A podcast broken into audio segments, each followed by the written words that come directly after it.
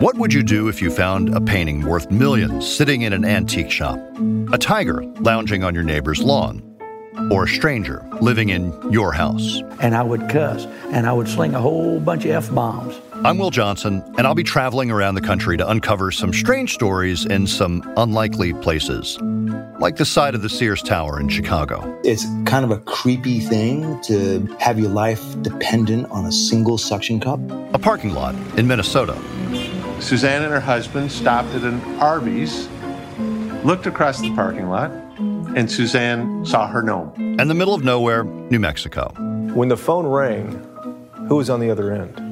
Well, the FBI, uh, um, an agent from the FBI was at the other end. What did they say? They were inquiring about a painting that was found in my aunt's house.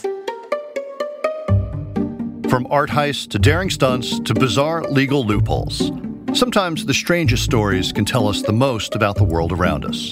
The good, He wanted to be appreciated and loved. the bad, I I don't know. I mean, how well do you ever really know someone? the really, really ugly. there was a cooler full of body parts that was shipped to an airport and it was just left there on the tarmac and it was leaking.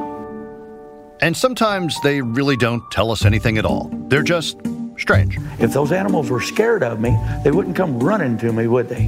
When they know I'm on the property, they're all pacing. They want to see daddy. Why?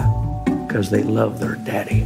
We shouldn't punch anybody at a bar or punch anybody on the street, right? I think just because you're flying doesn't mean there are no rules. This is about a tiger. True Crime with a Twist. Strangeville, a new show from Vault Studios, coming soon.